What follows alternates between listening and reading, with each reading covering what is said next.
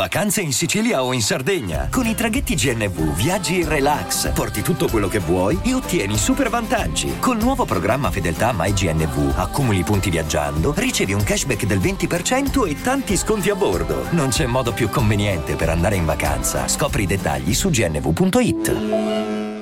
Benvenuto o benvenuta, bentornato o bentornata, chiunque e ovunque tu sia, qualsiasi cosa tu stia facendo in questo preciso momento della tua giornata. Ebbene sì, ho detto nuovamente questa frase. Sono andato contro quello che ho precedentemente affermato, perché la verità è che sono un incoerente, come d'altronde lo siamo tutti. La verità è che mi è tornata voglia di dire quelle parole e la verità è che adesso, nel momento in cui mi sono messo a registrare la mia voce davanti al microfono, seduto alla scrivania di camera mia, con il temporale che sta arrivando fuori dalla finestra, mi è venuta voglia di iniziare questo quattordicesimo episodio di Secondario Podcast riprendendo quello che avevo precedentemente iniziato e momentaneamente sospeso. Quindi sì, sono un incoerente, cambio idea in continuazione, vado contro me stesso, mi contraddico ed è bello così, è naturale così. Benvenuto o benvenuta dunque in questo quattordicesimo episodio di Secondario Podcast. Grazie per essere all'ascolto ovunque tu sia, che tu sia in macchina macchina, che tu sia in treno, che tu sia in autobus, che tu sia in casa, che tu sia in mezzo alla strada o in mezzo alla natura. Non importa dove sei, non importa quello che stai facendo, non importa dove stai andando. Il bello dei podcast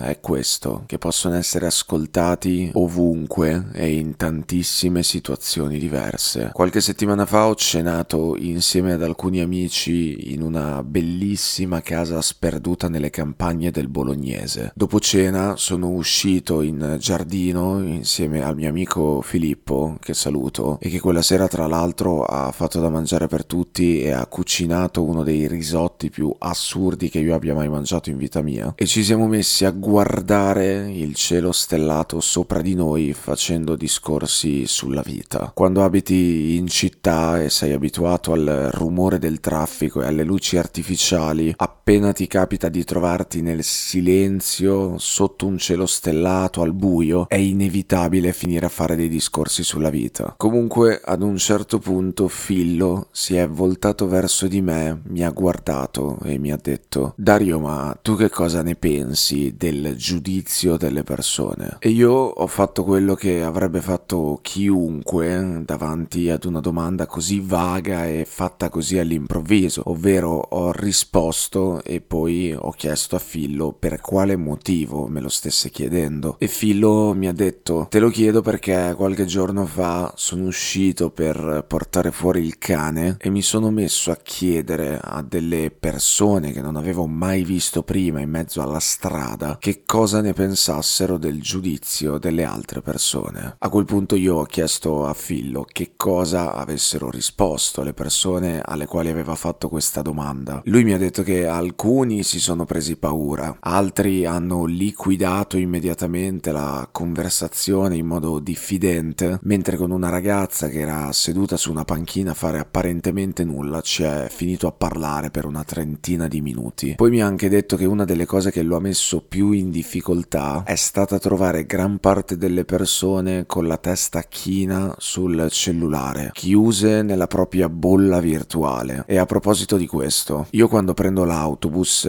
ma in generale quando mi capita di essere essere nei locali con qualche altra persona vicino, ne approfitto sempre per guardarmi intorno. E quando ne approfitto per guardarmi intorno, mi accorgo che praticamente nessuno si guarda intorno. Sono sempre tutti piantati con lo sguardo dentro lo schermo del cellulare. Sono sempre tutti altrove. Non ci si guarda, non ci si cerca, non ci si parla. E io non sono certo il tipo che si mette a parlare con gli sconosciuti nei luoghi pubblici, eh. ma quello di cui mi accorgo è che se anche lo fossi, se anche volessi superare questo mio limite, non ci sarebbero le condizioni per farlo. È davvero complicato approcciarsi agli sconosciuti oggi e questo a prescindere dai limiti mentali che si possono avere, a prescindere dalla propria predisposizione alla socialità. I cellulari ci sradicano dal contesto in cui siamo, ci portano a rifiutare l'incontro, a snobbare la situazione nella quale ci troviamo perché automaticamente la reputiamo troppo statica, troppo poco interessante, troppo normale per i nostri standard, perché noi vogliamo stimoli continui, novità pronte all'uso, straordinarietà istantanea.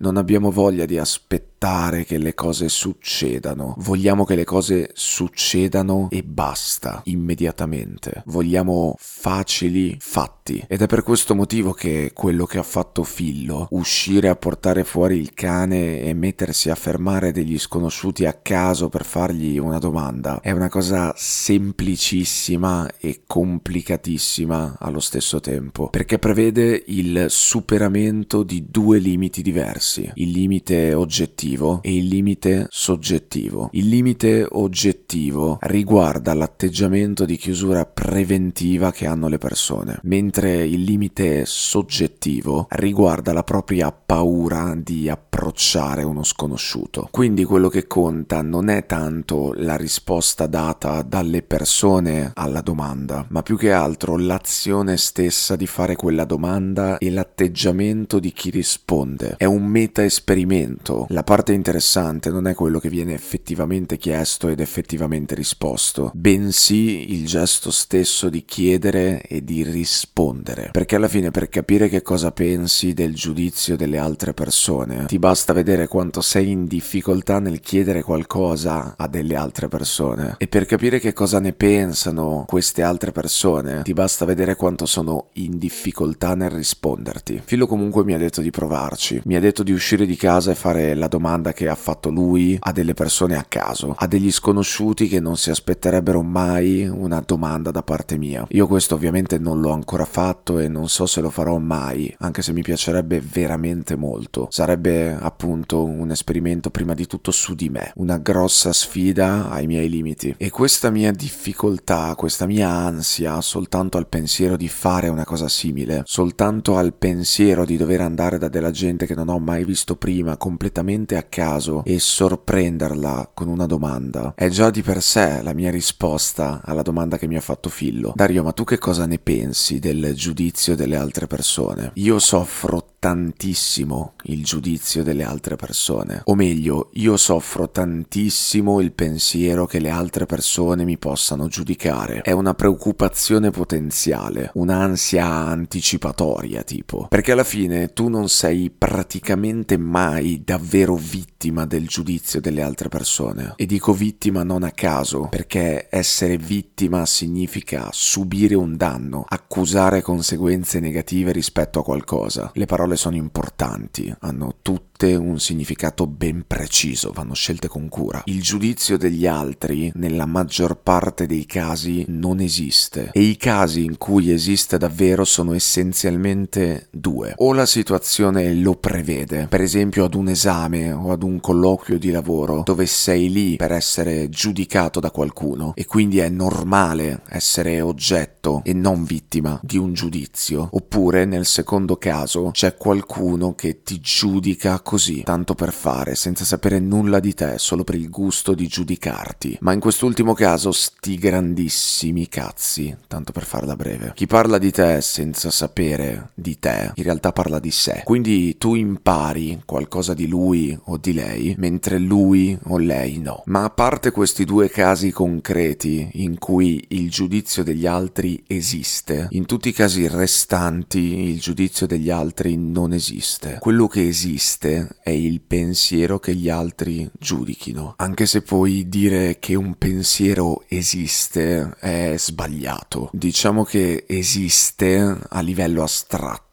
come l'aria che c'è ma non c'è. I pensieri allo stesso modo ci sono ma non ci sono. Ed è appunto qui che bisogna fare una distinzione semplice ma fondamentale. Una cosa sono i pensieri, una cosa è la realtà. Noi continuamente proiettiamo sulle altre persone i nostri pensieri fino a farli diventare reali, fino ad autoconvincerci che le nostre proiezioni siano la realtà delle cose che ci circonda, fino a vedere con concretizzato quello che pensiamo soltanto. Ma non è così. I pensieri sono una cosa che riguarda soltanto se stessi. Sono una sostanza invisibile che autoproduciamo continuamente, con tutte le influenze del caso. Ma non sono la realtà che si verifica all'esterno, sono la nostra versione della realtà che si verifica all'esterno. Non sono fatti, sono la nostra interpretazione dei fatti, proiezioni, prefigurazioni, previsioni naturalmente distorte. I pensieri non esistono veramente. E se i pensieri non esistono veramente, è chiaro che non esista nemmeno il giudizio delle altre persone per come ce lo immaginiamo nella nostra testa. La verità è che gran parte delle persone che ci troviamo ad avere intorno nel corso delle nostre giornate se ne sbatte totalmente di noi. Non si preoccupa minimamente della nostra presenza, dei nostri comportamenti, dei nostri gesti, dei nostri sguardi, delle nostre